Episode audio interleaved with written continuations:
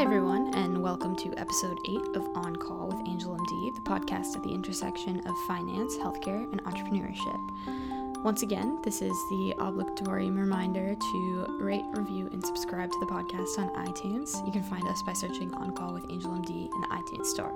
This will ensure you get the episodes straight to your library as soon as they're available. About nine months ago, I wrote a post for the AngelMD blog about the artificial intelligence revolution in healthcare, and since then, AI has further expanded its reach. Just a week ago, the FDA approved a software that can diagnose diabetic retinopathy and therefore streamline the process by removing the need for consultation of an eye specialist. In China, the tech is being used to automate the most mundane tasks in the care process. According to Mohsen Hejrati, CEO of Cluster One, AI will affect every industry.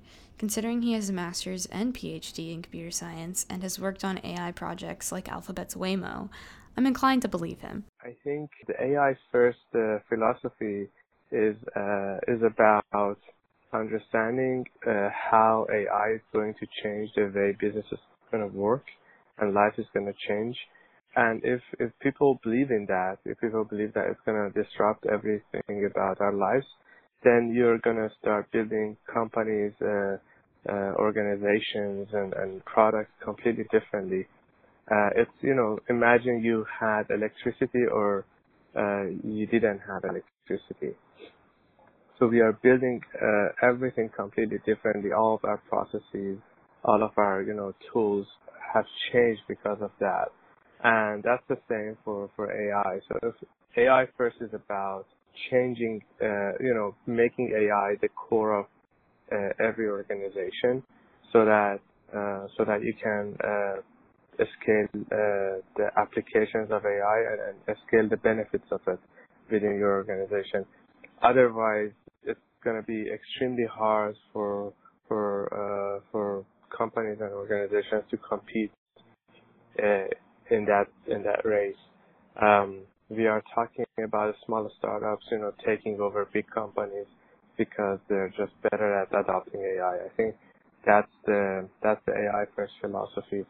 People have to change and, and make uh, AI the core of their their organizations. Because of the rapid progress of AI tech, many have been left confused or unsure about what AI is and how it will impact them. Mohsen can help us answer that first question and defines machine learning in the process. So AI is pretty much any program that does something intelligently. So I remember when I was a kid, I was writing programs that, you know, multiply things or, you know, ask questions and that's, that's an AI. Uh, and, and now you can see more advanced examples, but you play computer games, the, you know, uh, there's something intelligently happening inside the game that's uh, AI in general. So pretty much any computer program is uh, artificial intelligence because it does something intelligently. And machine learning is when you have data and you use data to do something intelligently. So we, when you use data to do something better than without that data. For instance, you can use data to, uh, you know, build models that predict future or, you know, classify things or cluster things. Um, so those are, you know, machine learning applications. So machine learning is a subset of AI that uh, that refers to, you know, programs that, that use data to do intelligent stuff. So AI and machine learning have a similar relationship to rectangles and squares. A square is a rectangle, but a rectangle is not a square. Just like machine learning is AI, but AI is not necessarily machine learning. Something Mohsen touched on that is interesting and important to note is AI is not a new technology. It's been around for decades. The term was actually coined way back in 1956. But AI has been growing fast. According to the AI Index, a group at Stanford that researches trends in AI, the number of active US startups developing AI systems has increased 14 times since 2000, and VC investment in AI startups has increased six times during the same period. Similar growth patterns appear in conference attendance, course enrollment, and academic papers being published. The AI Index report, which I'll link in the description, also details the improvements made to AI, like drops in error rate for image labeling and increased accuracy in speech recognition. A different report from Accenture about AI and healthcare sums up the distinction between the new age AI and existing systems well. Quote, Unlike legacy technologies that are only algorithms or tools that complement a human, health AI today can truly augment human activity, taking over tasks that range from medical imaging to risk analysis to diagnosing health conditions. End quote. And this level of ability is coming to every industry. Uh, it's hard to imagine any specific industry that's not going to be revolutionized. So pretty much anywhere that you have data or you're producing data, you're going to be able to use that data to do things better.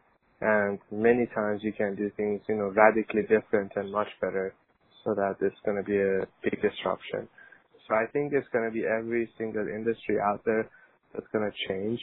Uh, but, but as I mentioned, I, I am really, really, uh, interested in life science because I think, um, uh, the impact that AI can have on life sciences is is really big. It's, it's already one of the, you know, it's the, the single largest, you know, uh, segment in every economy. Um, there is a ton of data produced uh, in life science, you know, healthcare, pharma, diagnostics, genomics, every every aspect of it. And there's a, uh, there's a ton of uh, things that can be improved I, I, I don't think it's a single industry. I think every every industry will be will be affected. Like Mohsen said, any industry with a wealth of data is a prime opportunity for application of AI. So let's do a little exercise and vastly oversimplify that to get the point across.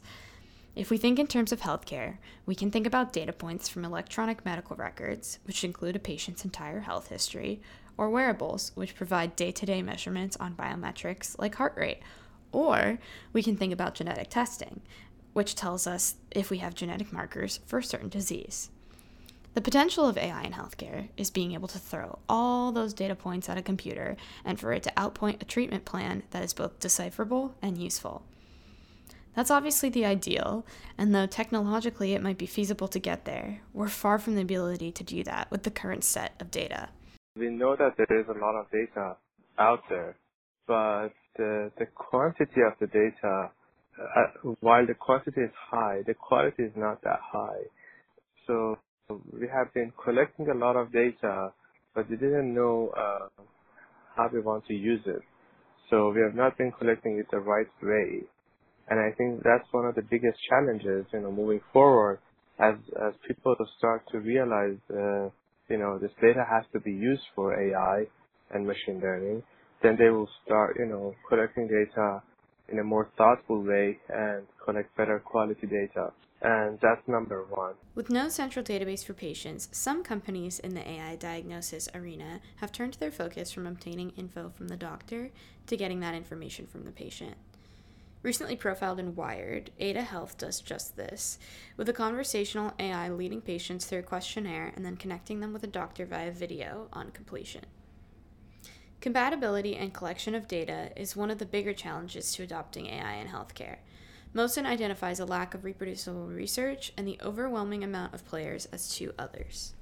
So you will see a lot of work out there from academia, uh, you know, or industry, and these are all exciting stuff, but they can't be adopted in the real world because these are still, you know, uh, not following the the rigorous procedures that are required to, you know, build, you know, uh, products that go out and in the field.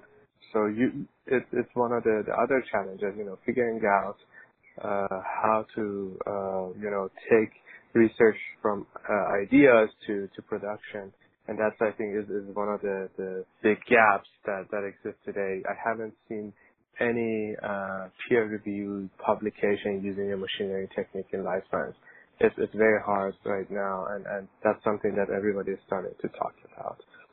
Since this is a very new thing, you, you need to educate a, a large number of players, and especially in the uh, in the healthcare and life science. You have so many different players. It's not like you know robotics or you know uh, self-driving car where you're going to be talking to one or two uh, main players in that ecosystem.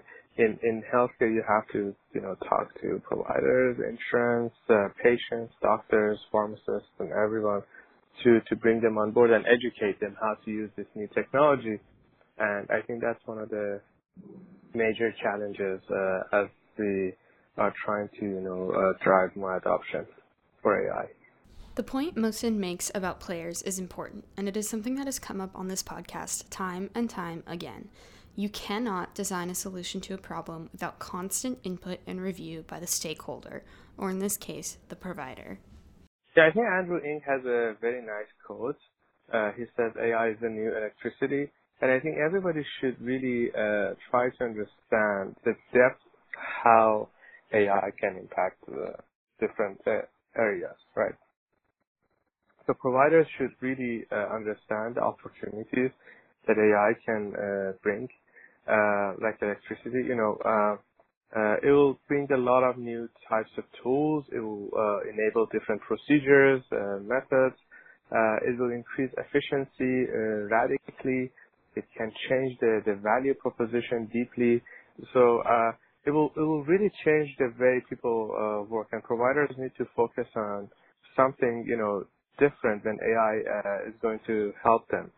So uh, you know, a dumb example, you may not need someone to hold candles in a surgery room anymore, but you will need a lot more people to do more advanced stuff. So, you know, with, with AI, it's going to be the same. It may eliminate some of the jobs, but those jobs, uh, uh, but, but it will enable a lot more jobs that, that, you know, increase the value, uh, significantly. So I think that's, that's the biggest thing that people should realize and uh, try to go and you know uh, embrace this uh, new uh, technology fully.